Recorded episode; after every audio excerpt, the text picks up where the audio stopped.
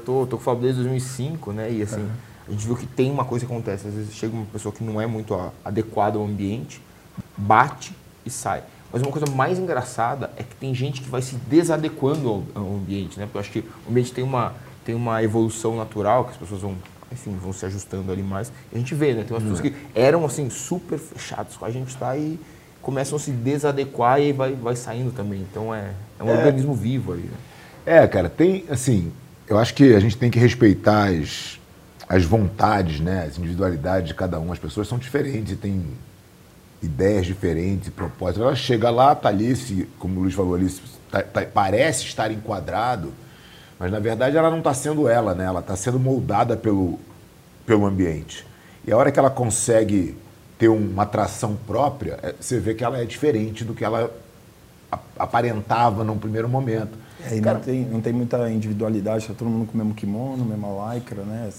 demora um pouco até é. a pessoa entender se aquilo é para ela ou não, se aquele ambiente é o que ela acredita ou não, mas também acontece muito o contrário.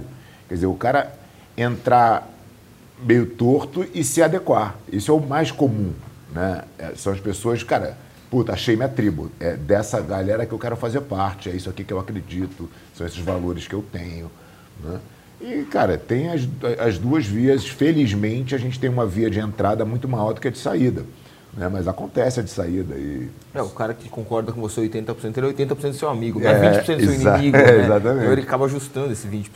Mas normalmente a academia jiu-jitsu é um para-raio de maluco, né? Você vê ali, tá todo mundo bonitinho, comportado, mas depois você vai conhecer a pessoa. Nenhum, né? Você paga todo mês para ir lá apanhar, passar um é, sufoco. É, é. Assim, é assim que as pessoas veem no começo, né? É, Obviamente que é o contrário disso. Mas... É, mas é como aquele negócio, como, como as pessoas acham que é, né? Como realmente é. É, como... muito bom aquilo. É.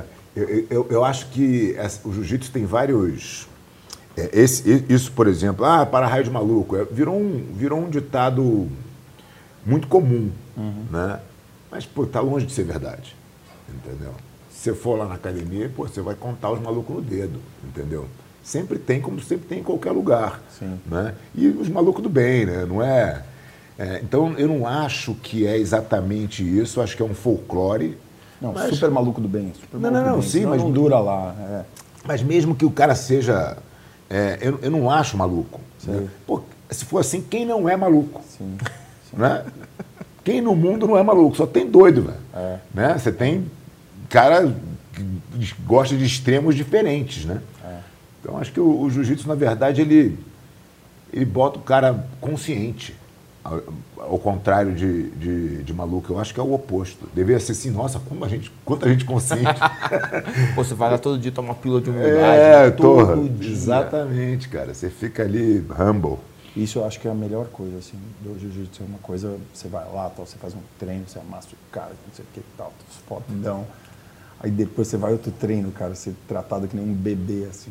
e às vezes pelo mesmo cara, né? É. Essa é a pior parte. É. Você é. fala, nossa, tô ganhando do cara, amanhã você perde. Entendeu? O, o, equilíbrio entre, né, porque vocês têm uma equipe de competição muito forte, né, tem um histórico muito forte, né, de ter o atleta amador e o competidor no mesmo ambiente, assim, também é, os atletas, os competidores têm essa consciência, às vezes falam, opa, peraí, eu, eu, tô, eu tô no treino amador, então eu vou respeitar o treino do amador e o competidor, às vezes o amador que quer fazer um treino mais de competição, é, esse cara tem que entender que ele vai sofrer um pouco mais nesse treino? Cara, a gente separou essa. Acho que uma das coisas que os professores de jiu-jitsu deveriam entender de uma vez para sempre é que o jiu-jitsu, dentro do jiu-jitsu existem dezenas de produtos. Né? Você tem o cara que é o praticante, iniciante, que nunca fez nada. Você tem um praticante que já tem um tempão. Você tem um cara que é master, que tem 30 a mais. E você tem o, o competidor, que é uma grande, é uma minoria. Né? Assim, é um, se, se eu for pegar dentro do, do espectro total de jiu-jitsu, competição representa 5%. Né? É, é, muito pouco. A gente separou isso lá atrás, já tem bastante tempo que a Aliança trabalha com, com níveis separados. O competidor e o aluno normal, eles são como água e óleo na academia. Né? Eles não devem se misturar, porque são cara, são aulas totalmente diferentes, propósitos totalmente diferentes. É claro que o competidor, muitas vezes, ele é o cara que gosta de treinar duas vezes por dia, três vezes por dia. Então, ele eventualmente treina na competição e também vai na aula coletiva é uma normal. aula coletiva normal. Uhum. Ali, ele vai com outro espírito. Né? E quem controla isso não é ele. Quem controla isso é o ambiente da aula, é o uhum. professor, né? Uhum. Que determina. Assim, você já, de cara, você já, já muda volume de treino, tipo de treino. Né? Então o cara. É uma ele... oportunidade dele usar o B-game, é, o C-game dele. Exatamente. Né? Lá, lá ele tem que ficar usando o A-game todo o tempo. Né? Ele deveria estar ali para se desenvolver. Né? Porque quando você treina no nível de competição e você, claro, está treinando com caras muito próximos do seu nível, você se desenvolve pouco. Porque você não consegue arriscar quase nada. Você vai arriscar, o cara te pega, entendeu? Quando você vai para uma aula comum, onde você tem pessoas que têm uma velocidade diferente, uma rotação diferente da sua, cara, você pode arriscar, você recupera, você se desenvolve.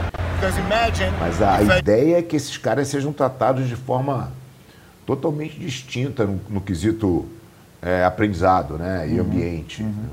Eu vi o, o, um seminário do Roger, ele falando que quando ele foi para a Inglaterra, né, ele foi para um ambiente que muito fora de onde estava todo mundo, do, do centro, onde estavam os competidores dele treinando, né? E ele começou a treinar muito com faixa roxa, com faixa azul, e ele foi aperfeiçoando muitas técnicas dele, posições dele, né? E ele conseguiu chegar nos campeonatos com um nível altíssimo, porque ele tava, ele ficou aperfeiçoando tudo que ele tinha, né? Sim. Isso, é isso é uma... O Roger é um exemplo, mas a gente tem vários outros. Eu, quando me mudei para São Paulo, por exemplo, com faixa branca. Eu ia na academia do Marcelo, tinha uns, uns caras para treinar e tal, mas os meus alunos eram meu treino. Nunca me atrapalhou na minha evolução, pelo contrário. O Marcelinho foi para Nova York, saiu do, da academia onde tinha muito treino, foi para lá onde tinha nenhum. Né? E ele viu o Lucas igual, o Cobrinho igual. E tem, cara, dezenas de exemplos aí de, de caras que se desenvolveram tecnicamente justamente porque eles podiam treinar o que eles queriam treinar. Como é que foi a tua vinda para São Paulo? Assim, eu sei que é, cada um tem uma história muito diferente, né? Desse, dessa migração Rio de Janeiro-São Paulo. Tem a história do, do Russo e do Daniel, que é muito boa. Falou que eles... Conhece a história deles? Né? Eles falam não que conheço muito. Conheço bem eles, mas não conheço a falou, história. A história que o Russo me contou é que eles estavam na praia, aí chegou o Ralph na praia e falou, ó, você não sabe, tem um cara lá em Niterói que bateu na tia, não sei o que, no nome da mãe dele. Bateu, tá louco? Vamos lá pegar esse cara agora. Aí entraram no carro do Ralph, tinha umas cadeiras dentro, assim, saíram com roupa de praia. De repente, na hora, em vez de virar na ponte Niterói, ele virou à esquerda. E continuou vindo. Chegou aqui em São Paulo, no Itaim. Falei, pô, você tá louco? Não, vamos dar aula aqui de jiu-jitsu. E roupa, tô sem roupa. Não, vamos comprar umas roupas aí. E os caras ficaram, eles ficaram, né? O Ralph até voltou, foi embora, mas os caras acabaram ficando, né? Essa história é muito engraçada. Caramba, jogou o cara ali. É. Os caras chegaram de cheio de areia aqui no, no, no, Itaim, cara. Muito engraçada a história. Não, a minha foi um pouco mais consciente. Sim. cara, na verdade, o que aconteceu é. Eu montei a. Eu ganhei minha faixa preta em 89, né, com 19 anos. Eu estava dando aula no Clube Federal do Rio de Janeiro. E aí, eu e o Jacaré, a gente decidiu que a gente ia juntar as duas escolas. Né? Quer dizer, eu ia me juntar com ele, porque eu fazia parte da academia dele, já só ia trazer meus alunos. A gente alugou um teatro em Ipanema, fizemos uma academia, reformamos o teatro inteiro. O teatro estava parado há não sei quantos anos, a gente reformou, fizemos uma academia gigante no Rio, totalmente fora do padrão do que existia na época. E aí, que era a academia Master, quando a gente juntou. E aí a gente, eu trouxe meus alunos, ele tinha os dele, a gente largou a academia com mais de 200 alunos, a academia já era um sucesso. Mas eu tinha 21 anos de idade. E a academia já cheia, eu vendo ali que. E, e nessa época no Rio, foi, foi, a época que teve o Vale Tudo da, da luta livre. Uhum. Cara, a gente explodiu no Rio de Janeiro. Né? E todo mundo começou a dar aula mesmo, e não tinha professor, porque era. Antigamente você achar um faixa preta, era agulha no palheiro, né? Era difícil, tinha pouca gente. Uhum. E aí começou faixa roxa da aula, faixa marrom da aula. E os caras começaram a, a descer o preço. Descer o preço no sentido que é uma cultura carioca. E essa é a minha grande é, eu, como eu entendo a diferença entre cariocas e paulistas, é exatamente isso. O carioca é pelo preço e o paulista é pelo valor. São coisas distintas. Né? O carioca começou, o, as academias começaram a baixar o preço, vamos baixar o preço. Eu falei, cara, vai ficar insustentável isso aqui. Eu comecei a olhar e falei, cara, isso aqui. Minha academia era legal pra caramba, estava tudo certo, tinha um monte de aluno. Mas eu via que o jiu-jitsu no Rio estava indo para um caminho ruim. Eu falei, cara, acho que está na hora de eu olhar outras coisas. A minha geração estava indo embora para os Estados Unidos. Né? A família Machado, Jean-Jacques, Johnny, Reagan, já tinham todo mundo para os Estados Unidos, a família Grace já tinha ido para os Estados Unidos. É... Eu falei, putz, os Estados Unidos é uma possibilidade. O Jacaré estava já namorando essa ideia também de ir embora e tal. E aí, pô, eu, ti, eu tinha. Que São... ano a gente está nisso? A gente está em 91, 92. E aí eu vinha para São Paulo com muita frequência treinar com o Marcelo. O Marcelo era um grande amigo e, e um cara que me ensinou muito jiu-jitsu. Então eu vinha para cá, eu ficava que eu já gostava, já conhecia uma galera, já achava a turma legal pra caramba, eu já estava ambientado. E aí, cara, pintou uma oportunidade, a Fórmula inaugurou, eu conhecia o Ricardo Elia, porque ele tinha feito a minha preparação física para o Vale Tudo de 91, que eu vim treinar com o Marcelo. O Marcelo falou, Vamos te, vou te levar num cara para a gente fazer a preparação física junto e tal. O Ricardo Elia cuidou da minha preparação física, eu conhecia ele, ele era o gerente da Fórmula e tal. Eu vim dar uma olhada aqui, isso já era final de 93, e aí o Ricardo Elia, cara, você tem que vir para a Fórmula. E a cara, a Fórmula era um negócio na época Assim, não tinha no mundo uma academia daquela. Sim, sim. Era impressionante, o Shopping Eldorado ali. Era um negócio impressionante. Eu falei, cara. Eu estava em Sorocaba e eu via pela TV. É, é, é, não, era realmente, cara, três piscinas, era um negócio impressionante. E eles montaram, que, qual foi a estratégia da Fórmula, na verdade? Eles pregaram, cara, quem é o expoente de cada esporte, para eles fazerem um. Seleção. Pô, e, e lançarem, cara, como uma academia mais. Porra, bombada que tinha, com os melhores profissionais e tal. Só que isso era uma estratégia de marketing, na verdade. Eu caí nesse conto. Eu vim, fiquei um período, tive uma, uma, uma infelicidade de quebrar a perna no campeonato que eu fui disputar na Europa. Nessa... Mas, enfim, é, quando deu seis meses, eles mandaram todo mundo embora. Eu, inclusive. E aí, cara, eu já estava em São Paulo, já tinha alugado casa, já estava. A ideia deles era dar o hype e depois trocar hype, por um, é, por um depois troca aí e mantém aí a atividade, entendeu? Entendi. E aí mas foi uma bela lição de vida para você, né? Você era jovem, assim, é, você entender claro, como é que funciona as porrada coisas, né? que ensina a gente, né? Sim, né? É. E aí, essa foi uma. E eu falei, cara, não vou voltar para o Rio de Janeiro. Já falei que eu vim, agora, agora eu vou me virar. E eu aluguei um galpão no, no Real Parque, que, puta, no meio dos prédios, assim, e tal, mas o, o, o, proprietário foi muito legal comigo, porque eu não tinha grana, não tinha nada. Ele falou, ah, cara, me dá um percentual aí, dá 20%. Eu falei, mas é 20% de zero. Ele, não, mas eu confio que não vai ser durante muito tempo e tal. O cara foi muito legal. Imagina você alugar um imóvel desse jeito. Mas eu consegui, quando eu consegui fazer um, uma quantidade de alunos, aí consegui me mudar para o Itaim depois, a coisa começou a andar e, e eu fui fazendo a minha história aqui, entendeu? Uhum. Mas eu já olhava... A primeira do Itaim foi na Tílio? Não, a primeira do Itaim foi na Leopoldo. Leopoldo Couto, bem do lado do colégio do condomínio São Luís, ali onde hoje é um, um super prédio e tal. E a gente fez uma academia muito legal, num modelo que hoje eu faria de novo, inclusive. De tão legal que ela era, assim. Tinha salas de aula particular separadas. Era bem, bem bacana. Isso já com a marca Aliança ainda não? Isso não. Ainda não. Isso ainda era a gente já tinha aliança, a gente já era vinculado à aliança, mas a gente ainda usava marca, usava marca própria ainda, não era Fábio Gurgel Jiu-Jitsu. Tá. É, e que logo depois a gente entendeu que isso também era um outro erro muito, muito grande. Uhum. Né? Que não passava de um ego trip de querer ter, ter nome no letreiro, mas como negócio aquilo era péssimo. Uhum.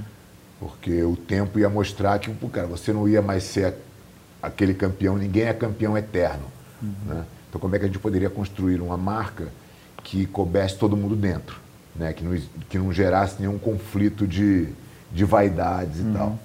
Então, logo depois disso, a gente muda E, e aí eu já, eu já tiro o Fábio Gurgel da história, já fica aliança direto. Entendeu? E o, e o Jacaré sempre foi teu mestre do. Sempre. Desde a faixa branca. Cara, eu, eu, eu comecei no jiu-jitsu em 83, numa academiazinha muito pequena no Posto 6 em Copacabana, com o professor Tuninho. Quantos anos você tinha? 13. 13. É, o professor Tuninho, é, coincidentemente, tinha sido professor do Jacaré anos antes, na academia do Carson. O Jacaré começou treinando no Carson, depois ele sai com, com o Tuninho, depois ele sai, vai para Nova York e tal, conhece o Hollis, aí ele volta a treinar com o Hollis e faz a carreira, a vida dele inteira com o Hollis até a faixa preta. Eu treinei com o Toninho esse, esse pouquinho, treinei com ele coisa de 10 meses, a academia fechou. E aí eu fui para o Jacaré, que era no caminho do meu, da minha casa para o curso de inglês. E aí eu, e, e, o, e, o, namorado da minha irmã na época era aluno do Carlinhos, inclusive. Eu fui ver até um treino na, no o Jacaré já era faixa preta nesse momento. O Jacaré já era faixa preta. Eu fui assistir uma aula no Carlinhos, era um treino super cheio, era na Figueiredo Magalhães, eles dividiam né, a academia, o Carlinhos e o Carson, que era o esquema do Hollis. O Carlinhos assumiu o que era do Hollis. Né? E aí ele, ele, eu fui ver uma aula super cheia, que, o, que esse meu amigo treinava lá, o Heleno. Ele falou, não, cara, mas isso aqui não é para você, vai para o Jacaré, que é aluno do Hollis igual o Carlinhos e é do lado da tua casa. Uma coisa que é bacana de pontuar, né? o pessoal que, tá vendo, que, que vê o podcast não necessariamente conhece, o jacaré não é o jacaré do UFC, né? Não ah, é o Ronaldo é, Jacaré não, não, do UFC, não, né? Nem o dançarino do Elton. Não, também. É, o, o, o, jacaré, o aluno do, do, do Hollis, né? É o, é o, foi o último faixa preta formado pelo Hollis, antes do Hollis falecer, o Hollis formou seis faixas pretas. E, e ele estava começando a academia dele, né? ali em Ipanema. E aí eu comecei lá, eu era faixa laranja quando tá. eu fui para lá. E quando você chegou com 13 anos, você chegou porque você estava interessado em artes marciais ou porque estava brigando demais na escola? Ou... Cara, brigar na escola é, é era uma coisa relativamente comum. Uhum. Né? E, mas eu, o, o que aconteceu para mim, o que me levou para o jiu-jitsu de fato, foi a hora que você, 13 anos de idade, a hora que você vai se desgarrando né, da proteção. Então, pô, até lá, pô, eu ia pro clube, eu, né, eu estava sempre dentro de um ambiente protegido, protegido né? Escola, então você briga na escola, briga no clube, mas, cara, tudo bem, isso não muda nada, né? Quando você começa a ir para a rua, né, frequentar a praia, frequentar outras coisas, eu falei, cara, eu não me sinto seguro aqui, entendeu? Eu vou fazer, eu quero fazer uma arte marcial.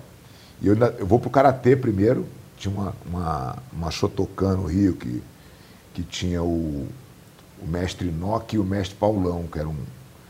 E era uma academia super tradicional de karatê. Eu ia correndo pela praia e tal, ia para a academia e voltava. Mas eu chegava em casa e, e eu ia, obviamente, testar com meu irmão, que é três anos e pouco mais velho que eu, né? E ali era briga diária, né? Três anos mais velho? Três e pouco, é. Igual é, mesmo, igual é. mesmo. Então eu brigava com meu irmão diariamente. Cara, o karatê não adiantava de nada. Ele me batia no karatê. Eu falei, pô, isso não está funcionando. Três anos é muito diferente. É muita diferença. Imagina, eu com 14, ou com 13, né? E é, ele 33 com 17. com 36 não, mas 14 é, com 17 é um é, problemaço. Cara, pô, apanhei muito. Então, e aí, cara, essa é a história mais legal, né? Quando, quando a gente vai pensar, pô, por que, que você entrou no jiu-jitsu? Outro dia eu fiz um curso que chama Disruptive Strategy. E o professor estava ele tem um conceito que é o, o, conceito job to be done. Por que, que a pessoa contrata o seu serviço? Qual é a qual é aí a, a real o real motivo? E quando você descobre isso, cara, você fala, opa, peraí, agora eu agora eu entendi para quem eu tenho que fazer meu marketing, agora eu entendi quem é o meu cliente, né? O meu job to be done era não apanhar meu irmão. Entendeu? Se o jiu-jitsu soubesse disso, ele tinha que né, ir para todos os adolescentes. Tem irmão mais velho? Tem aqui que você tem que essa geração de hoje, eu acho que não tem tanto, é, não é mais essa dinâmica. Mas na minha era. O meu pai chegou uma época no Natal que ele, ele deu pra gente, quebrava a casa inteira, né, cara? Porque a gente brigava aqui por cima do móvel. Eram dois moleques, né? Jogava bola, fazia tudo errado em casa. Meu pai deu de Natal pra gente dois pares de luva de boxe. Falou, ó, nosso combinado é o seguinte. Discutiu, vai brigar, não tem problema. Desce pro salão de festa, mete a luva, e a gente fazia isso com frequência. Na minha casa, eu tinha um primo, mais ou menos da mesma idade, E aí, quando a gente brigava, a gente tinha um par de luva. E aí que Era eu, um cada um. eu saía correndo e pegava a esquerda, né? Pegava a esquerda, porque eu sou destro, né? Eu enfiava a mão sem nada, né? Porque eu queria dar... E aquele cara do UFC 1, né? Com uma luva só. É, Exatamente. exatamente. Então, cara, eu acho que a, a minha história com o jiu-jitsu é essa. Eu comecei a fazer jiu-jitsu, comecei a chegar em casa e aí eu comecei a dar ganhar meu irmão com muita facilidade. Até porque briga de irmão não é uma briga de soco, de, Sim. é é uma briga muito mais. Mais mesmo, ele me controlava, segurava meus braços, ficava montado em mim. Eu não conseguia fazer nada. É, luta agarrada, praticamente. né? Exatamente. E aí eu comecei a dar um monte de nó nele. E aí eu comecei a ganhar do meu irmão. O que obviamente levou ele pro jiu-jitsu também. E- É, isso é o maior... É, é, a melhor maneira de conquistar um aluno é isso, né? É, então. Olha como funciona. É, exatamente. Você, mostra a eficiência, né, cara? Então, eu comecei ali, cara, eu fui me encantando, porque, pô, tinha, tinha um lado é, claro da segurança e da defesa pessoal. É, ao mesmo tempo, você vai ganhando essa, é, é, é, essa autoestima, né, cara? E, e se sentindo realmente bem, confiante. E tem um lado competitivo, que eu sempre tive. Quer dizer, eu sempre gostei de competição. Fiz todos os esportes quando era garoto. Cara, fiz tudo competindo em tudo. Meus pais sempre me incentivaram muito a, a, a fazer esporte e competir. E eu via que o jiu-jitsu tinha uma pegada que não dependia de ninguém, né, cara?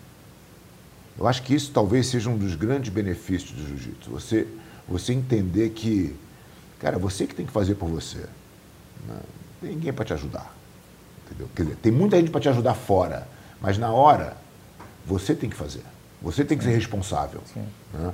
E você vai colher os frutos do quanto você se dedicar e do quanto você né, é, é, se preparar para aquilo. Então, eu acho que essa dinâmica para mim também foi uma, foi uma dinâmica que me fez querer mais aquilo, né? Querer me dedicar mais, querer fazer melhor. E, e aí eu fui me destacando. E quando você vai se destacando, tem o status também de você falar, puta, cara, isso é algo que eu sou reconhecidamente bom, né? Então, cara, eu vou melhorar. Você vai virando um exemplo para os outros. Aí eu acho que uma chavinha vai puxando a outra, né? E teu pai achava que essa carreira de atleta era uma coisa que... ia- Porque todo pai tem um cara, ah, quero que meu filho seja advogado. Quando você fala, pô, você é professor de jiu-jitsu. Ah, tá bom, mas durante quanto tempo, né? Tipo, Então, Tudo te- bem, mas você vai trabalhar com o quê? então, então eu vou contar para você a história do meu pai, cara. Meu pai foi executivo da Nestlé a vida inteira. Trabalhou lá 35 anos, eu acho. E ele estava num papo, meu e meu irmão estava fazendo engenharia na PUC. Meu irmão tinha acabado de entrar na faculdade. É, meu irmão estava aí com seus 18 para 19, eu estava com 15. Eu já treinava jiu-jitsu há um tempo, já era faixa azul tal. E aí meu pai estava conversando com meu irmão sobre, cara, projeto de vida, o que você vai fazer, como é que tá a faculdade, o que, que você pensa, qual vai ser o caminho e tal. Meu irmão, ah, acho que vou fazer engenharia elétrica e tal. Até no papo. E eu de papagaio de pirata na conversa. E ele falou para mim, e você? O que, que você vai fazer quando você... Eu falei, jiu-jitsu. Ele, ah, jiu-jitsu. Ele falou, ah, legal. E você sabe o tamanho desse mercado aí, jiu-jitsu, tá falando? Você... E cara, o que, que eu conhecia? Eu conhecia a academia do Jacaré, quando eu treinava, eu via o estilo de vida que o Jacaré tinha, que eu achava legal. Eu via que ele tinha uma graninha, que ele tinha um carro legal, que ele ia pra praia todo dia. Eu falei, É isso. é isso, essa vida que eu quero ter. E aí meu pai falou o seguinte, olha, é, o mercado é muito pequeno. né? Você acha que você pode ser bom o suficiente para ter um, um espaço? Porque vai ter muito pouca gente com sucesso nisso aqui. É um mercado realmente pequeno. Se você for um advogado, um médico, um engenheiro, cara, você tem uma, um leque de possibilidades muito maior. Mas se você gosta disso, se você acha que isso pode ser bom, se você fizer cuspe à distância e for o melhor cuspidor à distância que tem, vai ter algum louco querendo te pagar para aprender a cuspir à distância. né? Então, você tem que avaliar se você acha que você pode ser bom o suficiente. Eu falei, eu acho que eu posso ser. É minha sabedoria de 15 anos de idade. né? E, mas isso foi uma coisa importante, cara, porque, primeiro porque foi um incentivo, né? Ao, ao contrário Total, de ser um, um, um- um freio, E que ótima pergunta, né? é, falou assim, cara, vai aí, né? Agora, isso me fez também carregar essa pergunta comigo o tempo inteiro. Você pode ser bom o suficiente, olha o tamanho do mercado. Isso é pequeno. Qual é o tamanho do mercado agora? E agora? E que, para onde está indo? E o que? Então as minhas decisões, falar, cara, preciso sair do Rio, é porque eu olhava e falava, cara, esse mercado aqui está afundando. Entendeu? E, e, eu, infelizmente, acertei, porque o mercado do Rio realmente afundou. É, então, eu, eu cresci com essa obrigação de, primeiro, ser bom e, de segundo, olhar como é que eu posso crescer esse mercado, porque eu também não quero ter mais aquela vida que eu achava legal quando eu tinha 15 anos. Né? Um carrinho legal ir para a praia todo dia não me satisfaz mais. Como é que eu faço para isso ser maior? Né? Então a missão passa a, a, a, não ser somente uma missão individual. Né? Você passa a fazer parte de um, você de um organismo. Mais só crescer no ambiente que existia, você queria aumentar o ambiente que existia. Exatamente. Você precisa crescer o organismo. Né? Como é que eu posso colaborar para o jiu-jitsu ser melhor como um todo? Né? Porque se o jiu-jitsu for maior, o mercado é maior, eu tenho mais possibilidade. E se eu for melhor dentro de um negócio com mais possibilidade, a minha possibilidade, obviamente, também está multiplicada. Né? Então, ah, essa é o, esse foi o, o advice do meu pai. Foi o melhor né? possível. É, eu acho que foi. Sabedoria. Né? Eu acho que foi. Impressionante, né? Pô, o moleque gosta disso, não vou matar o sonho dele, mas que o padrão é criticar, né? Não, não, vai ser médico, vai ser não sei o quê, esse é o padrão. Esse é o fácil, né? As pessoas, as pessoas vão, normalmente, elas vão no que é, no que é fácil. Outro dia eu estava vendo um, um talk muito legal entre o, o Nassim Taleb e o Daniel Kahneman. Dois monstros, né, cara, de, de, de conhecimento, de sabedoria, dois caras que eu, que eu já li bastante e acompanho bem. E eles estavam num talk dizendo o, o, o, Taleb defendendo que, cara, o que, o que importa é você correr o risco para que você possa jogar no extremistão lá e se dar bem. E o, e o Daniel Kahneman dizendo, tá, mas esse não é o padrão do ser humano. O ser humano não gosta disso. O ser humano gosta do, do conforto. Ele gosta de se achar numa... E, e, e no final, os dois têm razão. O ponto é, cara, como é que eu posso tirar o melhor proveito disso para mim? Né? É claro que eu quero aproveitar a porrada do extremistão também, entendeu? Mas as pessoas tendem, e aí voltando aqui para o nosso assunto do, da recomendação do pai, a cara, buscar uma segurança, não querer correr risco, né? A, cuidar, acha que cuidar é isso.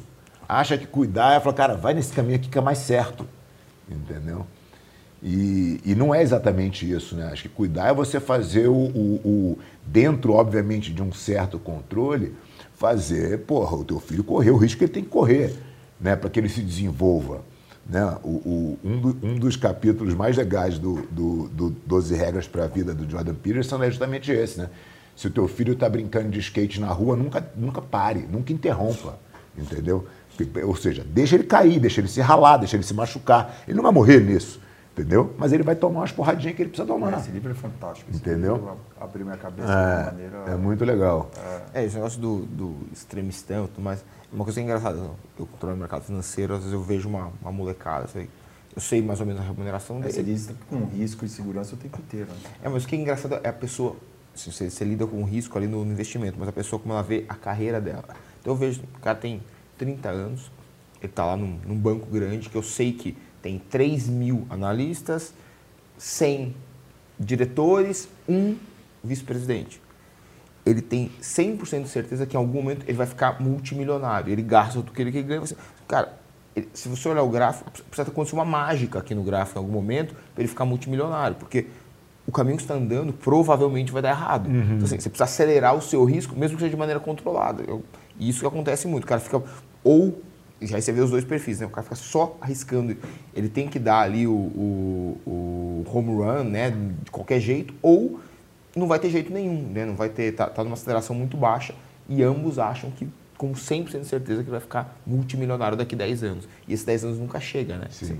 Mas, cara, mas é uma geração amaldiçoada também, porque pensa, cara, o jeito que você cresceu, como eram difíceis as coisas, né? Difíceis as coisas, né? E hoje em dia, meu, você aperta o botão, tudo que você consegue de repente o cara chega no mercado de trabalho, não, opa, peraí, você tem que ficar aqui, meu, seis anos. Jiu-jitsu, você tem que ficar, meu, dez anos se fudendo aqui para chegar a alguma coisa, para aprender alguma coisa.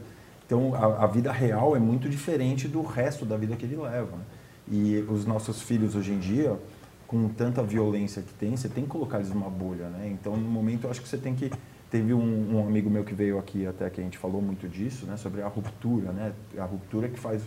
É, ele faz ele é headhunter ele faz um estudo sobre executivos qual é a diferença entre o sei lá o Steve Jobs e o Tim Cook da Apple assim, né? porque uhum. são dois caras expoentes gênios mas tem um que é muito mais expoente que o outro né e ele traçou um paralelo que todos tiveram uma ruptura muito forte na vida, seja com o pai ou com alguma coisa que aconteceu, assim, um episódio. E, e o jeito que a gente educa nossos filhos hoje, a chance de ter uma ruptura é zero, porque é um ambiente muito protegido, né? Que nem você falou, vai para o clube, para a escola, não sei o quê. Então, sabe, é tudo é, controladinho. Entendeu? E esse negócio de filho é um negócio que é super complicado, né? Eu, eu não tenho, falo que eu não tenho, mas é, você eu cresci com várias dificuldades, o Fábio já falou uma deles, todo mundo aqui, né? Então, se você. Só que o que acontecia, né? Eu tinha uma, uma família super, é, super humilde, então tudo que eu tinha, eu sabia que eu e meu, minha família, meu time ali, a gente estava jogando no mesmo, no mesmo time, a gente ia junto. Era super pouco, passava dificuldade, mas a gente estava junto.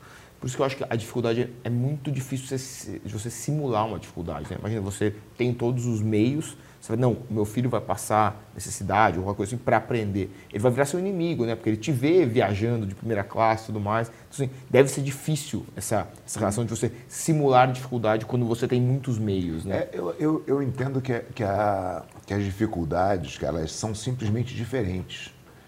É, não existe o, o mundo perfeito, né?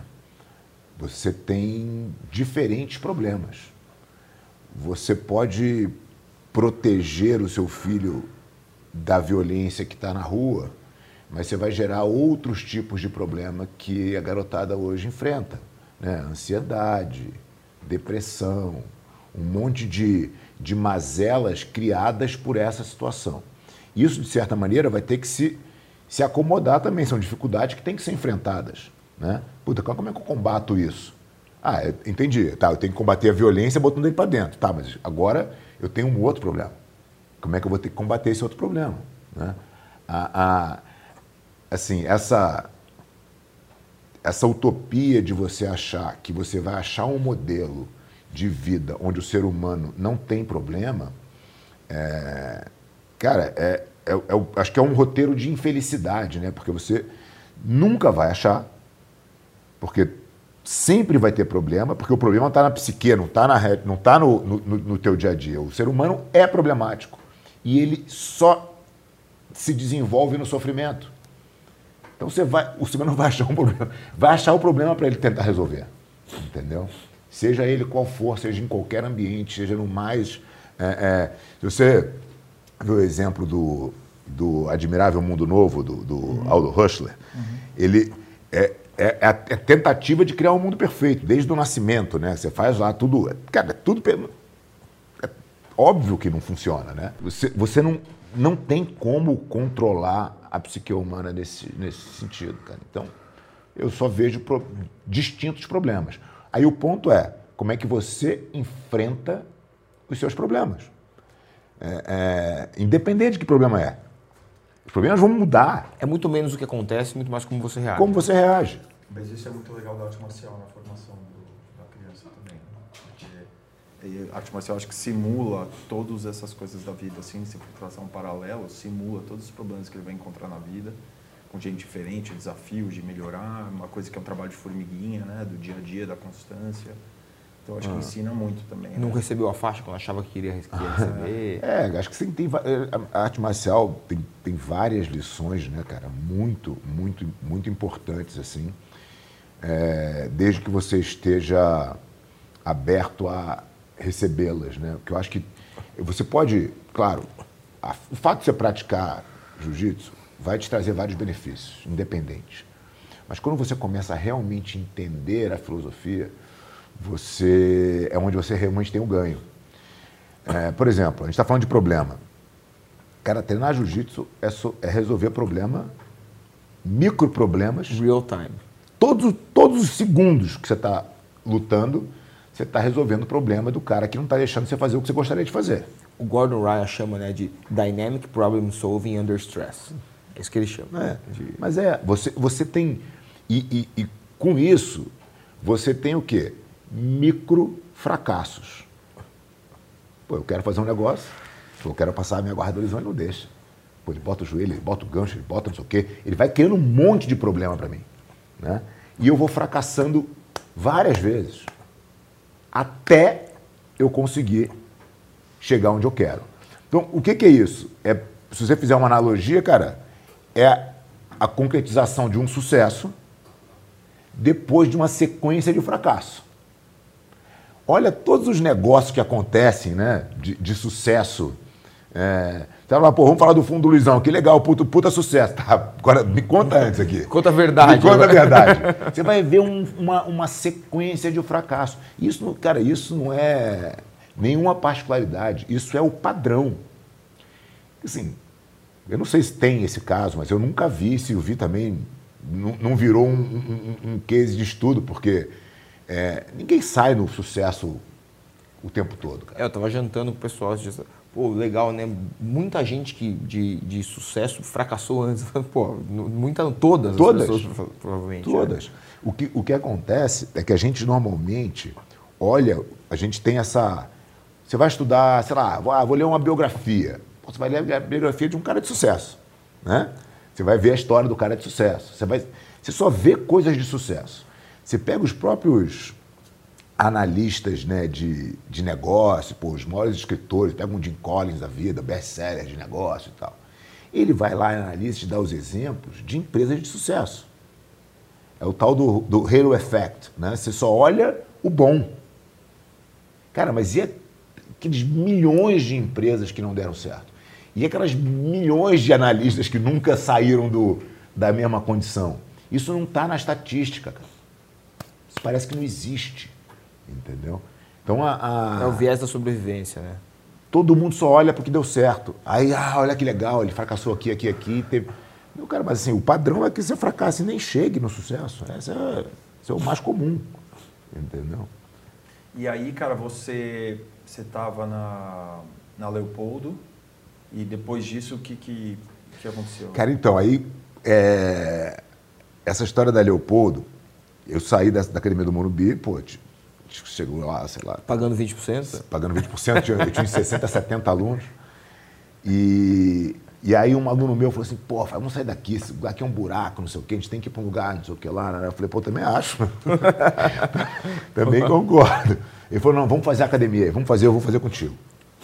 E aí, esse cara é um grande amigo meu, meu faixa preta até hoje lá na academia e tal. E ele falou, não, vamos montar a academia, fomos para Leopoldo. E aí montamos uma academia alucinante. O que, que aconteceu? Eu tinha 25 anos de idade, entendeu? E gente, eu saí lá dos 60 aluninhos que a gente tinha, anotando no. igual fazia no Rio, né, no livro caixa e tal. Fomos para uma academia que de repente estava com 250 alunos. Porra, era uma empresinha, né? E, e eu cometendo vários erros de gestão ali, que não foi ficando caro, né? Aí veio o reajuste do aluguel, que era quase o dobro, porque a gente tinha feito um outro andar, então agora o proprietário queria pela metragem quadrada. Eu falei, pô, mas eu que fiz a metragem quadrada. Enfim, a gente começou a ter uma série de problemas de, de gestão. Eu falei, cara, não tá. Não, e esse não, teu sócio não era do, do business? Não, ele, ele montou a academia ah. para mim, pô, toca aí e tal. Aí. Ah. E aí eu falei, cara, não, não, não tá rolando. É, vou sair daqui. E aí qual era a possibilidade? Eu falei, cara, acho que o melhor. E eu estava no, no, prime da competição, eu tinha um, um, monte de outras coisas, né? Que... Você estava eh, competindo como jiu-jitsu. Né? Jiu-jitsu, né? lutando Vale Tudo, eu lutei UFC nessa época, lutei. Tá. A luta com o Marquer foi em 97, eu estava tudo tá. Nesse, tá. nesse momento. Então eu estava com, com a minha vida de atleta ainda muito viva e eu tinha que administrar um negócio que eu não sabia administrar.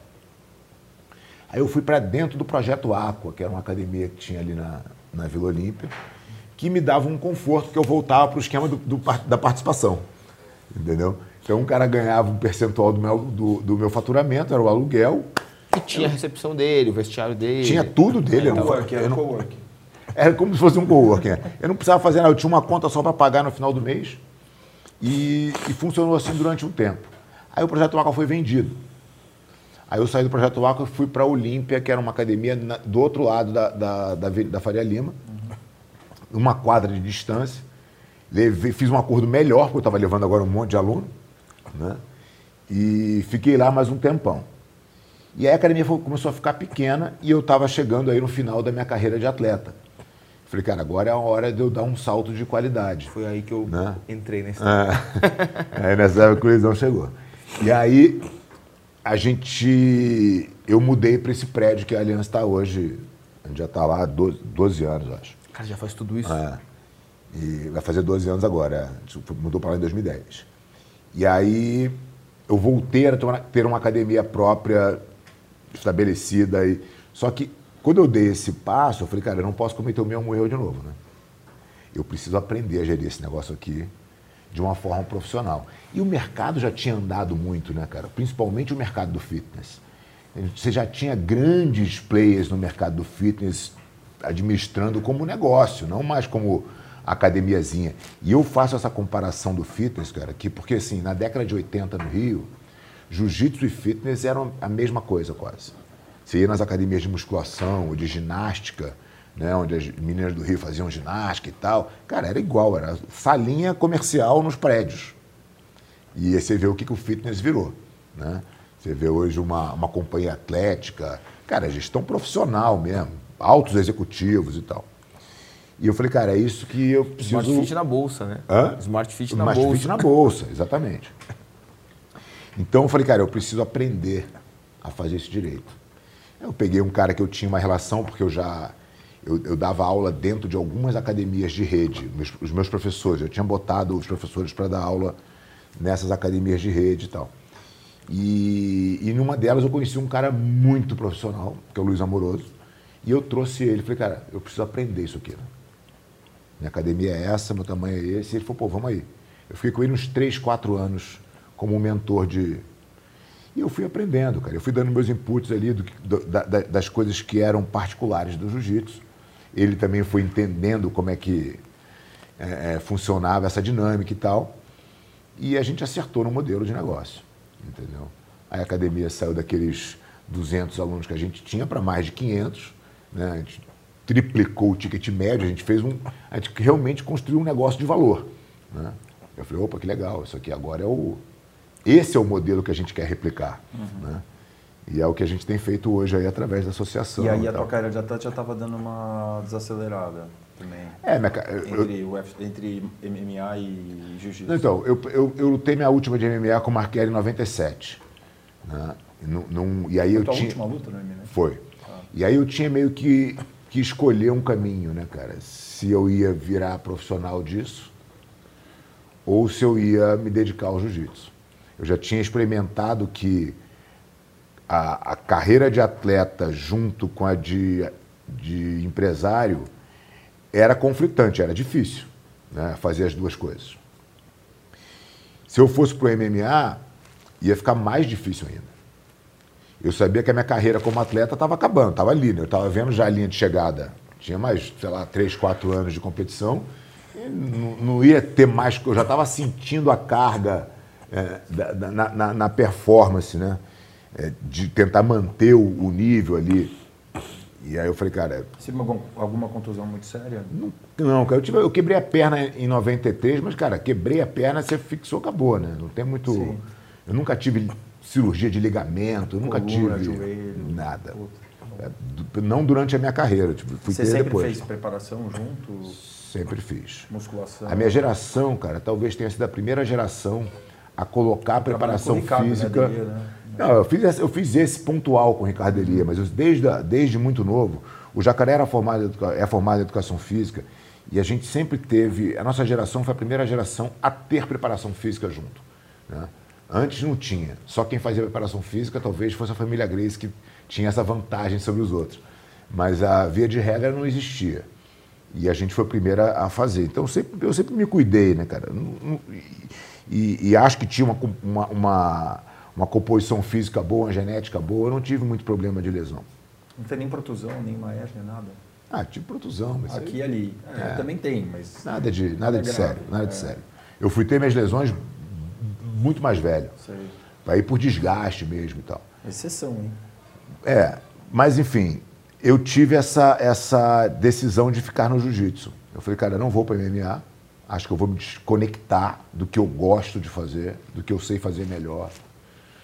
E permaneci no jiu-jitsu. Então, lutei em 97 a última e, e continuei lutando nos mundiais e tal até 2001. E aí, cara, começou essa transição de professor para professor, né? que é, um, que é uma, uma virada 180, né? Embora eu sempre tenha sido professor junto, porque nunca foi, ah, sou atleta profissional e não. Não, eu sempre fui professor e, e atleta ao mesmo tempo. Mas é uma chave que você vira que você tem que. Agora não é mais a sua individualidade, né? agora é você para os outros. E aí você descobre um novo prazer, que eu acho que é uma, uma coisa essencial para a felicidade, que é você achar uma coisa que você possa fazer para os outros. Né? E que você possa fazer bem que você realmente tenha impacto na vida das pessoas. Então, eu aproveitei o jiu-jitsu para mim e continuo aproveitando, mas ele, o foco passou a ser o meu aluno. Né? Então, eu me desenvolvi como professor, eu tive sucesso, consegui ter, tive a sorte de ter um material humano maravilhoso para trabalhar e, e, e, conseguimos os resultados que a Aliança conseguiu aí na, na, na nessa década, né, cara, de 2008 a 2018, quando eu fiquei bem à frente da equipe de competição, é, a gente ganhou praticamente tudo, né, cara? A gente tem nove títulos mundiais consecutivos, né? É uma e aí depois tem uma outra virada que é falar assim, cara, agora não, não tô mais nessa de professor, agora preciso olhar para o todo. Agora eu quero fazer os meus professores terem esse sucesso que eu tive. E aí você sai dessa, dessa posição de, de head coach da equipe para ser um, um, um, um, gestor da associação como um todo, né? das academias como um todo. Como é que você pode ajudar as academias a melhorarem. Entendeu? Cara, desses teus alunos, né? todos esses campeões aí que você formou, né? eu lembro dos dos pesos leves, né? Todos que lutaram com o Celcinho, né? Lang, Lepe, né? Uma fase excepcional, mas acho que o cara que menos falam que talvez seja o mais expoente foi o Bruno, né? Malfacini. Eu acho que ele o pessoal fala muito pouco dele, eu acho, assim, né? E, Cara, não sei se fala pouco, mas assim, ele tem 10 títulos mundiais, fala por ele, né? É, cara, fala por ele. ele mas... é o maior vencedor é. da história de uma categoria, é. né? É. Mas se fala muito no Bochecha, obviamente no Roger, né? Que peso pesado, né? Que é aquela Fórmula 1 do, do do qualquer peso pesado faz mais sucesso, né? Peso leve, né? Mas eu sinto que fala muito pouco dele, assim. Né? É, cara, eu, eu, assim, o Bruno é um, assim, um atleta fenomenal é, é o mínimo que você pode falar, né? O cara é dez vezes campeão do mundo na categoria. É, porra, é um garoto, cara, de ouro, né? Assim, você não, você não, você não, você não acha uma pessoa falando mal é dele. É uma das melhores pessoas. Assim, é, incrível. Ele é incrível, né? Então ele teve uma carreira brilhante, foi para o MMA, cara, ganhou tudo que disputou. Ganhou rápido, né? Ganhou, é, pô, fez, acho que ele fez três ou quatro de MMA, venceu todas por finalização. É, agora está com a academia dele em Orlando, pô, com, com o maior sucesso. Eu acho que está nessa fase complicada, né? Que, é, que é essa virada. Essa virada. 180, assim, essa virada. Você abandonar totalmente. A, a, a gente está vendo. Eu, eu ainda acho que talvez ele venha para o Mundial mais uma vez, entendeu? É, que, assim, você, competiu bastante em Master depois. Eu, então, eu lutei, eu parei de lutar Mundial com, em 2001, uhum. quando eu tinha 31. E que eu achei que a minha performance já não estava mais de acordo com o que a minha cabeça mandava. E ao mesmo tempo comecei a ter uma preocupação, cara, de construção, né? Falei, cara, eu preciso cuidar da minha academia, eu preciso fazer isso realmente virar. Foi exatamente nesse momento que, que a gente fez a, essa transição e, e eu estava mudando a metodologia, enfim, era um, era um momento que eu precisava me dedicar ali.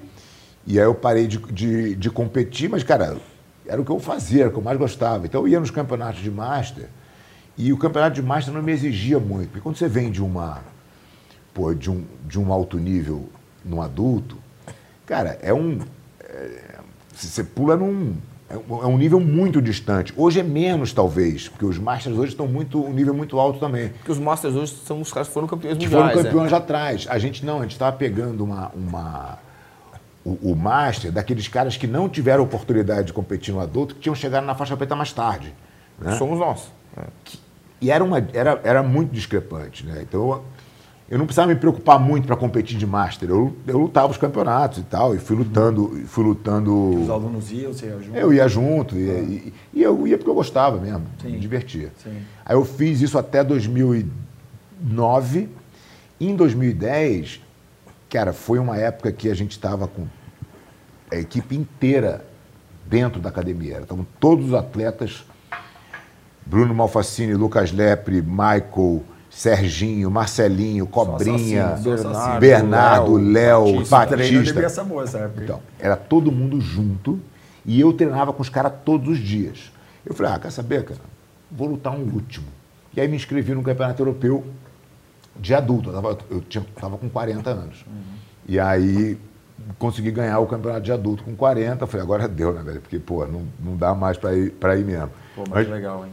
Fui, pra, fui só para matar essa saudade, porque eu tava naquela vibe dos moleques ali. Eu falei, Sim. ah, eu vou junto. É, rejuvenescido né? é, Mas é, eu considero que eu parei de lutar em 2001, entendeu? Você lutou Master? Campeonato Mundial? Mundial nunca lutei. Eu nunca lutei fora do Brasil. Tá. Os, os, mundiais que eu lutei de adulto foram no Brasil. Mas aqui você lutava todo mês, lutava um campeonato, né? Aqui teve uma fase que eu lutei bastante. Em 2014 ah. lutei bastante. O Favor me acompanhou bem. Acho que foi até 2016 eu lutei bastante, mas em 2014 eu, eu lutei de nove preta, campeonatos. Você lutou de preta? Lutei um sul-americano que eu fiquei em terceiro. Mas você lutou bem menos do que você lutava de faixa é, eu, eu lutei um, um campeonato só de, de, de, preta até hoje. Uhum. E não, dois, um brasileiro e um sul-americano. O sul-americano fiquei em terceiro. Ah, porque você cansou também, não quis. Né? Assim, foi uma, foi algumas coisas, né? Então, o primeiro que é muito mais difícil, tá? O necessariamente a colorida de, de, de master é alguém que não é profissional, necessariamente. O preta master, ele pode ser aquele colorido que virou master, que virou preta durante master, mas ele também pode ser o cara que ele é preta há 15, 20 anos, uhum. que aí é, é um problema gigantesco, né? Uhum. Eu treino lá uma hora e meia por dia, o cara, é, o cara se ele, for, ele pode nunca ter sido um expoente, mas ele é professor, ele fica de kimono o dia todo, tá na, tá na minha frente. Então, eu, primeira coisa, o primeiro motivo é, eu senti que ia me exigir muito mais. E ao uhum. mesmo tempo, foi 2015 para 2016 quando o meu negócio começou a andar mais, né? o fundo começou a andar mais, começou a me exigir muito mais. Então, foi a primeira vez que o negócio era 100% meu. Então, é, é, aquela história, né? Quando você tem seu negócio, aí você vira escravo, uhum. basicamente, né? Você decidiu fazer isso, né? então é bacana. Então, aí você vai lá e você começa a... O que aconteceu? Eu chegava no tatame, não qual era a história, né? Trabalhava, ia para o tatame, ia para casa pensando nas coisas, na posição, do tinha um tempo.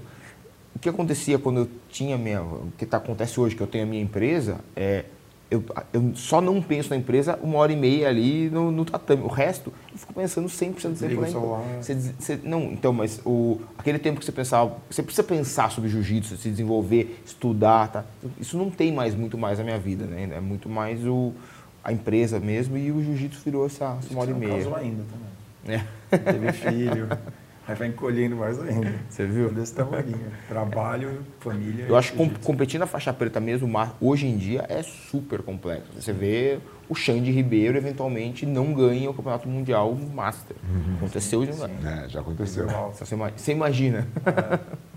E, e, a, e quando você caiu no MMA, você era muito bom no jiu-jitsu, mas você treinava também, tipo Muay Thai, alguma coisa assim? Ou você Treinou com o irmão, né, na infância? É, é sim. Não, o meu, o meu, o meu, a minha história com, com Vale Tudo, né, eu nem, eu nem lutei MMA, né, na minha época não, não existia isso. Uhum. Ah, começa, cara, em, em, em, no campeonato em 90. A gente ia lutar um campeonato no Rio, rivalidade de academia e tal. Você lutava de roxa? Você, tem, você lutou campeonatos de roxa? Você claro, tinha bastante? Claro. Tinha foto, claro. eu vi uma foto de é, roxa é, é, tinha, tinha tudo, lutei tudo. É, lutei até de roxa juvenil, porque eu era. Eu era. Eu ganhei a roxa com 16. Hum. E, e aí o, o, os, os, campeonatos, cara, é, aconteciam, tinha aquela rivalidade. Não, e tinha uma publicidadezinha, tinha no jornal, tinha um, um buchicho. O Valide foi no jornal para promover esse campeonato e desafiou qualquer um, qualquer lutador de qualquer modalidade. Isso era meio comum na época, assim, porque era, foi a estratégia que o Hélio Gracie usou para difundir o jiu-jitsu. Né? Eles tinham uma influência na mídia muito grande E, e eles iam no jornal e desafiavam todo mundo. Quando o Joe Lewis chegou no Brasil uma vez para fazer um evento e tal, o Hélio Gracie estava no aeroporto para desafiar ele. Os caras tinham essa. O Valide foi lá e desafiou. E a gente estava lutando. O campeonato começou no fim de semana e tal. Eu lembro que eu estava aquecendo para lutar a final do absoluto com a Mauri, que foi meu grande, meu grande rival da Foi vida aí. rival? O Bittencourt foi maior Foi, rival? de, de, de quantidade de lutas, sim. Tá. A gente lutou bastante. E aí, a gente estava aquecendo para lutar, cara, o campeonato foi invadido pela turma da luta livre. Eles invadiram o campeonato, uma confusão danada, aquele medo de sair uma pancadaria generalizada. O, chamaram o Carso, o Carso meio para controlar todo mundo lá, o Carso, pô, todo mundo respeitava muito, né? Inclusive os, os caras da luta livre. O Carso falou, ó, cara, vamos ali para a salinha, vamos conversar e tal. E aí entrou nessa salinha o Carson, Marcelo Bering, Murilo Bustamante. Pegaram ali um, uma cúpulazinha ali e foram para essa salinha para conversar, para ver o que, que ia fazer. Né? Os caras estavam invadindo o campeonato de jiu-jitsu. E aí. E era o Hugo Duarte, aquela É, o Duarte. Eu acho que foi do Hugo Duarte, Denilson, Eugênio, Marco Ruas, é, Marcelo Mendes, mais uma galera. Sim. Tinha bastante gente. Mas esses, esses caras que foram para essa linha para conversar lá e ver o que, que ia se decidir. Resultado da- da- dessa reunião, os caras da livre foram embora. O Marcelo veio para mim e falou assim: ó, vai ter o evento e eu botei teu nome aí para você lutar. Falei, beleza, tá falado. Entrei para lutar com a Mauri, essa eu tive sorte, ganhei. É, essa que está passando no vídeo, por exemplo, eu perdi. É, e, e, e aí, cara, o Carson organizou esse treino, né? Da, da, da equipe de jiu-jitsu. O Carson falou, eu vou liderar o treino. E aí eu fui, a princípio, me botando à disposição. Né? Se precisassem de mim, eu estaria ali à disposição para lutar. E aí o Carson entendeu que eu era qualificado para aquilo e, e deu tudo certo, a gente foi até o E final. ele estava certo, né? E ele, ele, ele acertou, certo. porque ele botou os três que, que ganharam, né? O Marcelo se machucou no meio do, do, do final do treino, a Mauri ficou com hepatite também, que seriam as outras duas lutas. E acabou que lutou o Valide Murilo e eu. Eu lembro até uma matéria numa revista, né? Saiu na Trip, né? A Trip, a Trip fez o antes e o depois. Não, e foi, e foi um evento que foi para a TV Globo, né? Na época as pessoas assistiam TV Globo, né?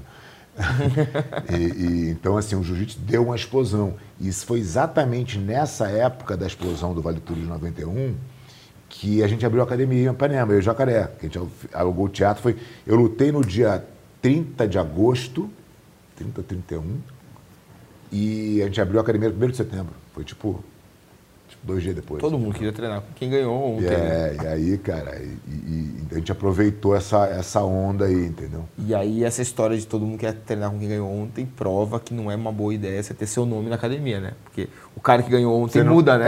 É, exatamente, exatamente. Esse é, o, esse é, um, é um erro, cara, que eu não acho que está só no jiu-jitsu, não, tá? Você pode olhar aí para qualquer é, ramo aí, qualquer atividade. A, o ego definitivamente é seu inimigo, né, cara? Então você tem uma. quando você acha que você é o. né, a vaidade é um. E é um negócio, de novo, a gente volta lá para a história da psique, né, cara? A vaidade é um. Eu estava lendo hoje um capítulo, estou lendo a biografia do Dostoiévski, o capítulo de hoje é a dialética da vaidade. né? O cara está falando disso lá em 1860, entendeu?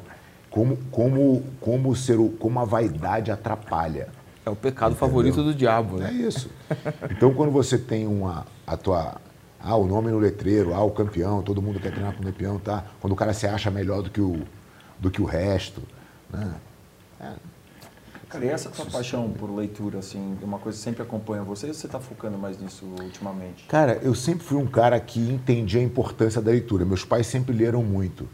É, mas, obviamente, eu não tinha muita paciência. Quando você é muito novo, você não tem muita paciência. Eu queria fazer outras coisas. Eu queria estar na rua, eu queria fazer esporte, eu queria fazer outras coisas. Mas, é, e eu, eu não era um, um- garoto estudioso no padrão colégio. Assim, O colégio eu levava como dava. Eu ia ali fazendo. Como é que eu passo e vamos aí. Depois eu comecei a entender que eu precisava estudar. De que eu precis... Aí eu comecei a estudar por gosto. Né? E aí eu acho que a leitura é a melhor fonte de conhecimento.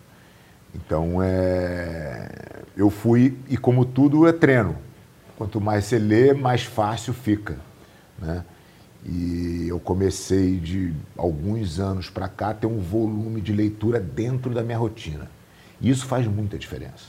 Né? Eu lia sempre, eu estava sempre lendo alguma coisa, mas eu lia sem compromisso. Então, ah, eu li um livro, entendeu? Aí daqui a pouco, pô, pegava outro, mas não tinha uma, uma rotina nem muito aonde eu queria ler e entender. Então, ah, o cara me indicava um livro legal, eu ia lá, pegava e lia. Aí ficava um tempinho sem ler nada e pegava outro. Agora não, agora eu tenho uma rotina, eu leio duas horas por dia, sagrado, entendeu? Então, o meu dia começa cedo, porque eu preciso das minhas duas, duas, duas horas de leitura antes de sair. Duas horas de leitura no, no, no dia faz ser 70 livros por ano, entendeu? Então, isso passou a ser uma uma média. Muita gente não lê isso na vida, né? É, isso passou a ser uma... E você escolhe esses livros, você vai, você pega um no rabo do outro, ou você, ou você eu, eu gosto mais de filosofia, você falou Dostoiévski, você gosta mais dessa linha? Cara, eu leio tudo. Tá. Eu leio tudo. Esse, esse, esse vídeo que está passando aí, eu tô com esse livro que eu estou na mão, é do padre Sartilanges, uhum. chama Vida Intelectual. E, e, na verdade, ele, ele, ele mostra exatamente como você deve se desenvolver intelectualmente. Né? E, a, e, a, e, essa coisa de você. Cara, tudo bem, se você quiser ser um especialista em filosofia, ele é só filosofia. Né? Mas eu não quero ser um especialista em filosofia. Né? Eu quero entender o mundo de uma forma muito mais ampla. Então, eu leio livro de negócio, eu leio filosofia, é, eu leio romance, eu leio biografia, eu leio. Eu vou lendo um monte de coisa. Eu leio história, pô, adoro história. Então, é... É, tem muito livro que é romance ligado com fato histórico também. É São os mais legais, né? É, cara, você sempre tem uma conexão. Essa que é a real. Você sempre tem uma conexão, porque o, o, assim, o que, o que é mais importante na leitura, assim, o grau máximo da leitura, é você chegar num ponto onde a leitura é quase que um diálogo né, com o cara, com o autor. Então, porra, você está lendo Dostoiévski em 1800 e do que ele escreveu em 1860, você tem que entender aquele contexto da Rússia em 1860. Entendeu? Quem era o czar daquela época? Aí você fala, puta, cara, puta legal. Nicolau, Nicolau I era, e depois Alexandre II eram os czares que estavam nessa época lá. Tá, mas quem eram esses caras? Aí você vai ter que ler a dinastia Romanov, entendeu? Que tem 300 anos de dinastia. Né? e que acaba na Revolução Bolchevique. Que, que triste fim, né? É, acaba, acaba na Revolução Bolchevique. Então você vai ter que entender a Revolução. Para você entender a Revolução, você tem que entender por que, que, caras pensavam. Quem que foi o, o, né? Quem que influenciou esses caras? Que aí você vai pegando no rabo uma coisa. Aí uma coisa vai, vai conectando na outra, né? Sim, você sim, vê sim. Um, um, um, um, Belinsky, era um cara que era um crítico da época. É, depois tem Tchaikovsky, que era um outro cara que influenciou Lenin. Aí fala, ah, entendi porque o Lenin pensava desse jeito, porque esse cara aqui já pensava assim em 1850, entendeu? Então a leitura é isso, cara, vai te puxando, uma coisa vai te puxando a outra, né? E você vai se desenvolvendo. Uma coisa que eu posso dizer com toda certeza é que se você não consumir notícia, não ver TV e trocar pela leitura, você vai ser um cara muito mais atualmente informado do que o contrário. Né? Essa, provavelmente mais feliz também. Né? É, essa sensação de que você está se informando quando você consome notícia é, é uma grande mentira. Né? Você está você tá recebendo uma informação totalmente enviesada, que possivelmente vai ser contestada em uma semana, e aí aquilo já não é mais a verdade, a verdade agora já é outra, que também talvez não seja, porque pode ser o viés de uma outra pessoa. Quer dizer, você fica num turbilhão de informação. Que é o que você lida diariamente. Se você é. quiser.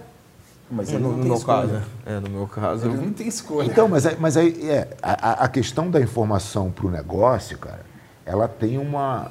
É, eu entendo ela de uma forma diferente, porque ele está jogando um jogo, entendeu?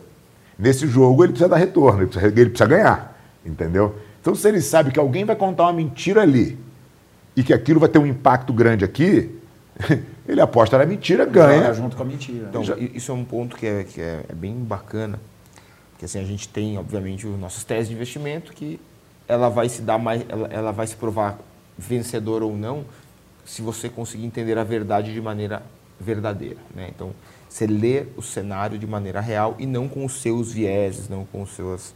Então, é tirar um pouco desse ruído, exatamente o que o Fábio falou. Então, lá na frente, aquele cenário vai funcionar. Por isso que, hoje em dia, uma das. Obviamente, eu leio milhões de coisas, né? Tento ler um pouquinho igual o Fábio, mas eu acabo tendo uma, um consumo de é, material um pouco mais técnico, é, né? Técnico acima de tudo é um material você lê coisas que são timeless, né? Uhum. Muito, eu leio muita coisa que ele é sensível a tempo, né? Amanhã já não vale mais. Mas uma coisa que é muito legal, Twitter. Twitter eu uso infinito assim, né? A gestão eu uso infinito porque às vezes muito mais importante do que a notícia são as reações das pessoas àquela uhum. notícia. Então, assim, tem notícias que elas não são necessariamente boas ou ruins, mas você sabe que aquela reação vai é, ligar com que alguém faça outra coisa, outra coisa, outra coisa. Então, é, só que, aí é né, uma coisa que eu falo muito, você viver de notícia é igual você viver de cheetos. Você come, cara, isso não te sacia ali por um minuto, não te dá base muscular, nada. Uhum. Você tem que comer proteína. Então, por exemplo, você vai lá e lê um livro de filosofia, enfim, qualquer coisa, que te dá uma, uma base de como, como, como é o comportamento humano. Dado aquela base que você tem, você é consegue isso. moer é aquela notícia e tudo mais, porque senão você não tem um arcabouço técnico para. Beleza, essa notícia, por exemplo, né, a gente sabe aí que no, no começo da pandemia, vou tirar a parte é, de, de, de saúde, né, a parte política da história, um poder disse que o outro não tinha força, mas que ele tinha que pagar a conta desse aqui, esse aqui pediu para ficar fechado, enfim. Você vê que tem um jogo de poder que foi exatamente igual aconteceu em algum momento na Roma antiga. Então, sabe, você consegue, as coisas vão se repetindo e o, o comportamento das pessoas vão se, vai se repetindo. Então, você tem que ter esse arcabouço filosófico, técnico, enfim. É... é da distopia com a utopia. Né? Exatamente, exatamente. Então, e tem muito mais. Né? A narrativa, a verdade, né? E você entender aquela narrativa. É, então, é. você tem que ter essa, essa base muscular. Mas piorou você... muito nos anos para cá, piorou. Cara, não piorou. Cê, ó, tem, tem, um, tem um livro do, do.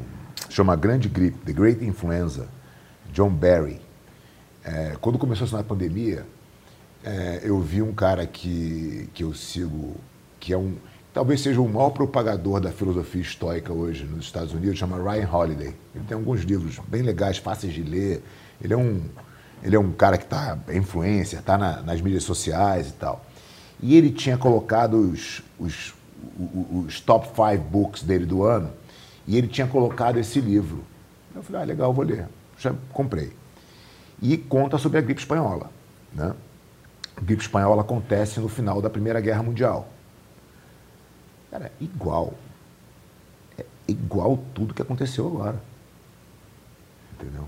De máscara. De máscara, é. tentando fechar lockdown, entendeu? E o cara mostrava, cara, não adianta nada, lockdown você retarda um pouco, mas não tem como você hermeticamente fechar todas as fronteiras. Então você, o vírus vai se dissipar e não tem o que fazer. Né? E não tinha vacina naquela época. O que aconteceu foram duas, dois grandes picos. E a, a população naturalmente se, se imunizou, como tantas outras epidemias. Né? Depois de, passou um tempo, é, é, eu li o Tucker, que é um cara que é um, um, conservador americano, que escreveu, que escreveu um livro mais real, Lockdown e o Pânico e tal. Tucker Carlson. Hã? Tucker Carlson. É, Tucker Carlson, né? exatamente. E, e, e, é a mesma coisa. É, o, que, o, que, eu acho uma coisa que é a seguinte, né, são dois extremos. Não sei se vocês viram aquele filme Operação Valkyria, né? Que é um filme do Tom Cruise, inclusive. É bom filme. É bom. É? Eu tava com medo do Tom Cruise estragar o filme, mas é bom o filme. É bom o filme. É bom. E aí, aquele filme que aconteceu, né? Ele tentou matar o Hitler e deu errado, e ele não consegue contar para ninguém. E enfim, faltou, faltou comunicação, né? Então, acabou dando errado aquele filme que faltou comunicação. A gente que viveu aqui a, de 2000 a 2010, que tinha internet, você já conseguia pedir uma comprar um ingresso para o cinema na internet, era legal, você mandava um e-mail mas o mundo era conectado, mas ele não era super conectado, ultra conectado. Eu acho que o mundo ultra conectado ele é muito ruim, parecido com o mundo pré-internet. Né? Então, assim, do imediatismo é muito ruim. Então, eu acho que naquele tempo faltou informação e agora sobra informação. Então, é, a, a, hoje em dia, ninguém quer fazer uma boa informação, fazer uma informação rápida. Então, você acaba deixando as pessoas paranoicas, né? Você vê, a gente recebeu, a gente tem um grupo de WhatsApp, a gente recebeu a foto, uma família na piscina do clube de máscara, com os filhos, assim, Dentro assim, da piscina. dentro da piscina. Importante. Protegendo. Cara, eu vi um vídeo outro dia de uma mulher, cara, colocando uma máscara no cachorro, cara, pra andar no shopping. Essa foi o ápice. Mas isso não é um protesto? É. Não, pode não é uma ser, pergunta, ser, Não, pode não ser. é. Não, duvido que seja. Medo do cachorro Duvido que pegar. seja. Não, outro dia eu estava parado no, no, no, no sinal. Gente sozinha no carro de máscara, pra mim, é, é, o- é o auge. assim. Re- República do Líbano ali com a, com a praça Dia do Senhor ali, que o cara cruza para pegar o outro lado da República do Líbano. Eu estava parado na, na, na primeira fila, assim. Cara, eu fiquei contando. Passaram uns 15 carros até abrir o sinal. Metade estava de máscara sozinho no carro. As pessoas ficaram loucas. As pessoas tão- mas eu acho que as pessoas são muito desinformadas. É, eu acho que eles deviam passar tempo explicando qual que é o efeito da máscara, por que, que a máscara protege, vai proteger. Mas ele quem vai explicar? Quem quer que você use, Que é. Então, exatamente, mas isso que eu tô falando, que o papel está completamente invertido. mas isso mostra um pouco do- da preguiça do ser humano. Ninguém quer sentar lá duas horas por dia e estudar, então você vira refém do fácil. Assim, eu vejo a, a, a histeria do pandeminium. Pan- Pandeminium, para mim, é a melhor É, expressão do ano, assim, né? Assim, Corona Lover e... Corona Lover. Assim, essas pessoas, elas conseguiram ter uma, uma razão de viver. A razão de viver é lutar. Quando passar, né? porque se um dia, porque assim, pra, tem gente que acha que já passou, enfim. Se um dia, fala, pô, pessoal, tá liberado, pode tirar a máscara, essas pessoas vão ficar depressivas. E está chegando. Não, vai chegar agora. Tá chegando agora.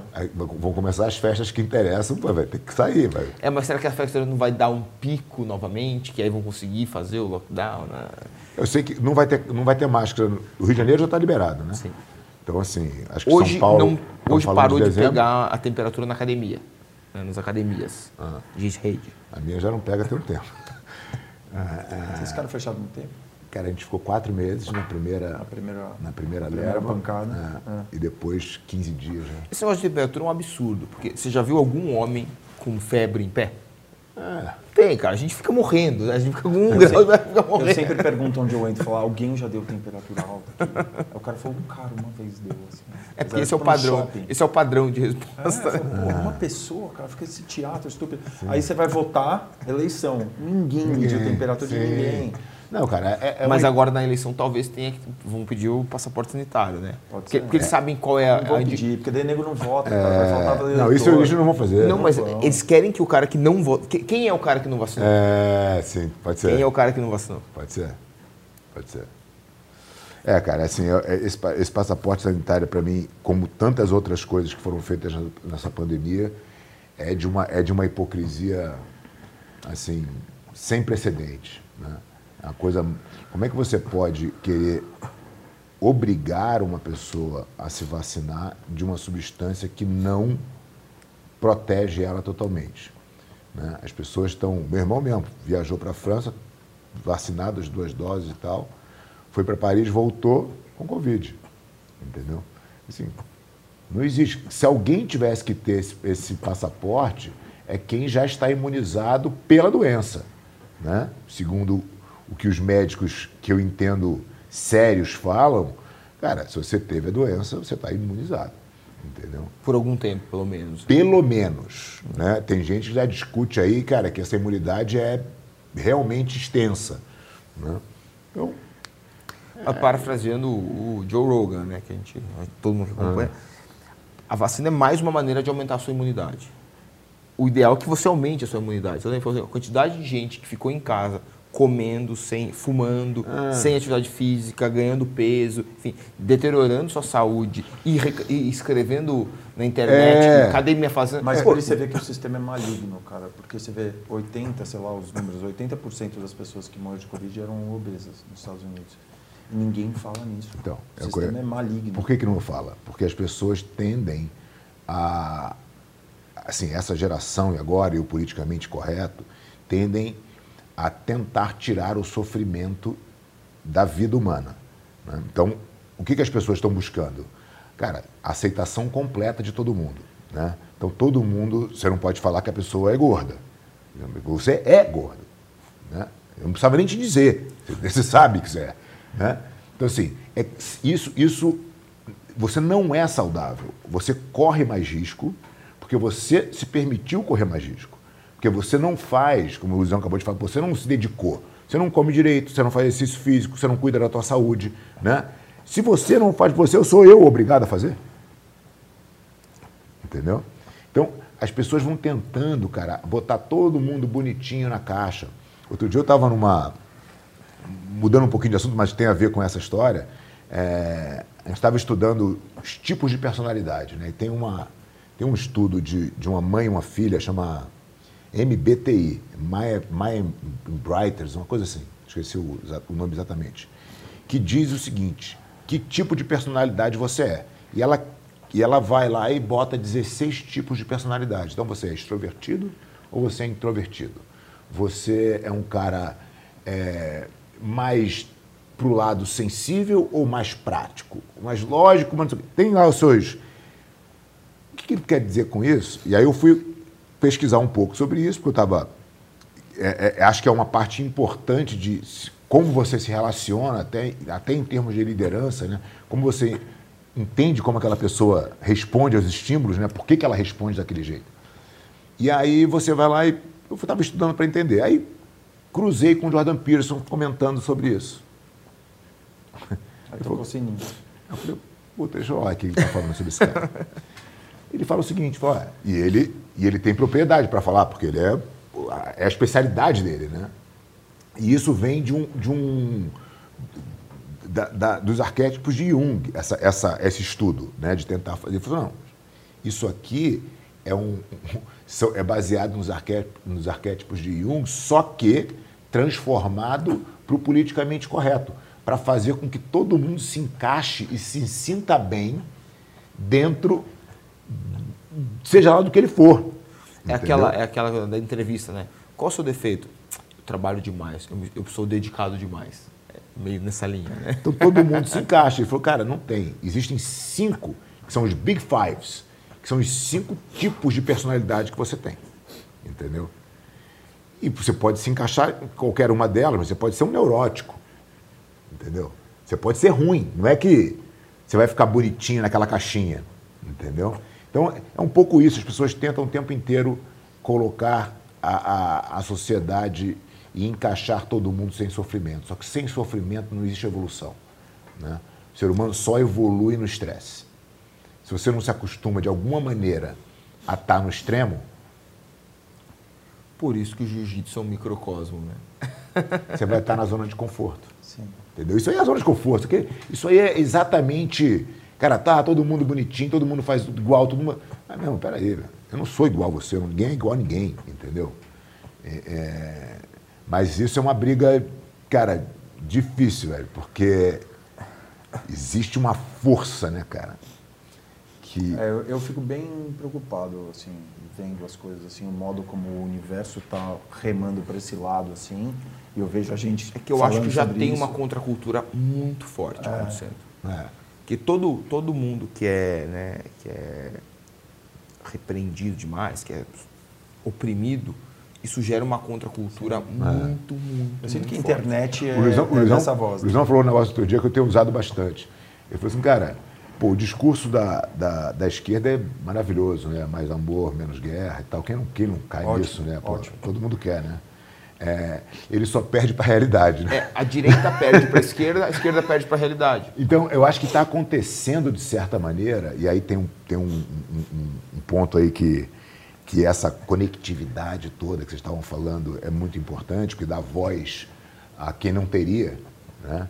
Porque se você tem um ambiente totalmente controlado pelos, pelos grandes players, pô, ninguém tem voz, você só.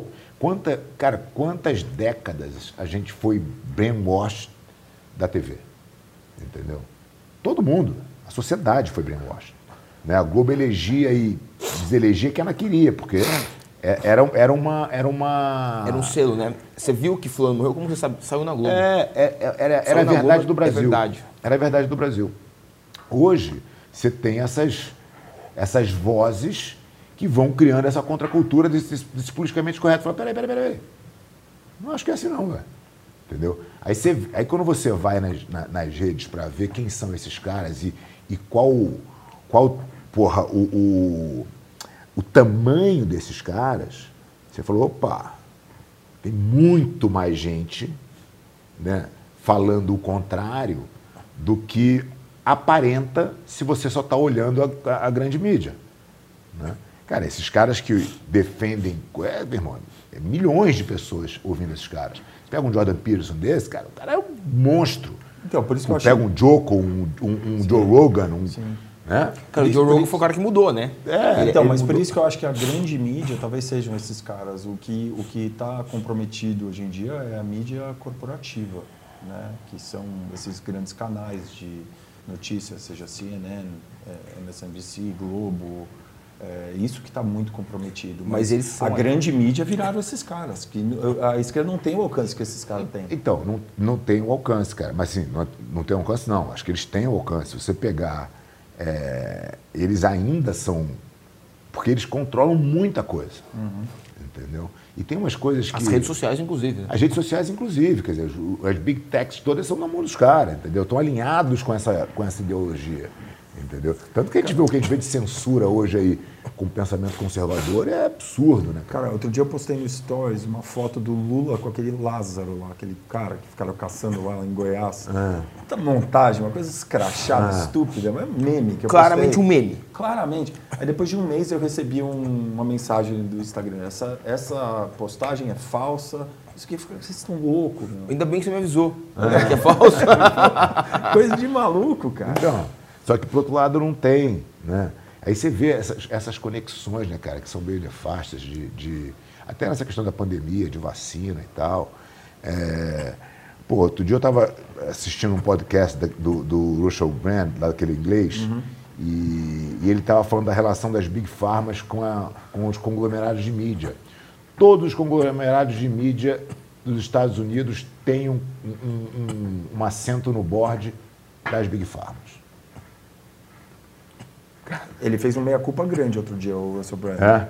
Fez um grande, assim. Falou, puta, cara, eu tava errado sobre um monte de coisa aí. Uhum. Porque ele é um cara claramente progressista, né? Sim, sim, sim. sim. E ele fez um meia-culpa, assim, forte. Cara, ele é, ele é progressista, mas ele... Mas ele é inteligente. Mas o Joe Rogan também era, né? É, então. Cara, mas, é, tem, mas tem coisas que o cara não pode ir contra o fato, sim, entendeu? Sim. Tem um papo do, do, do Russell Brand com, com o Jordan Peterson que é altíssimo nível. Cara, os caras podem debater ideias. Eu não acho não, não, é tudo errado. Por exemplo, o Gabeiro. O Gabeiro é um cara de esquerda, é. cara nota 10. É. Cara, aquele Glenn Greenwald, o, o jornalista lá do Intercept. É. Tá virando agora, né? Tá criticando os caras que nem louco. A lucidez né? desse cara. É, mas ah. não tem problema ser de esquerda. Ser, ser de esquerda não é errado. Não. Errado é ser mentiroso. Sim. É, então, assim, tem caras bacanas de esquerda, obviamente que tem. É, é que o discurso descambou, né, cara? Ficou, um, ficou ruim realmente. E nem os caras estão aguentando mais. Acho que nem eles estão Não, porque virou cultura do cancelamento do cancelamento. Né? É. Né? Então, essa cultura do cancelamento também é um negócio ridículo. Né? Horrível, né? É. Puta, cara, brigadão pelo papo, cara. Porra, muito Sensacional. legal. Sensacional. É, tomara que vocês voltem muito mais vezes aqui, cara. Sou fã número um, a gente nos conhecia pessoalmente. Sou amigo de vários alunos teus, né? A gente falou do Pedrão, mas ah. tem o, o David, que é um grande amigo meu. É, o Elinho Laniado, meu irmão, João Jorge. Ó, tá tem muitos amigos lá na. Por isso você está falando que só tem maluco no jiu-jitsu. Só conhece, só conhece os malucos. A sua amostra tá complicada. Só conhece os malucos, pô. O David, o David, cara, o David E vamos fazer um treininho lá com a gente. David, vamos, é. pô, quando vocês quiserem. É, pô, a porta tá aberta. O David sempre Fabão, me Fabão puxa o treino de segunda às 20 horas. Segunda, às 20, 20. quinta, meio-dia. Tá bom, tá bom. É, eu, vou, eu não consigo meio-dia. Vou, toda segunda às 20 eu tô lá. Tá bom, então eu fico devendo a visita lá. Fechado. Combinadíssimo. Obrigado. Valeu, senhor. Valeu, cara. Obrigado. Valeu, senhor. Obrigado. Valeu, Fabão.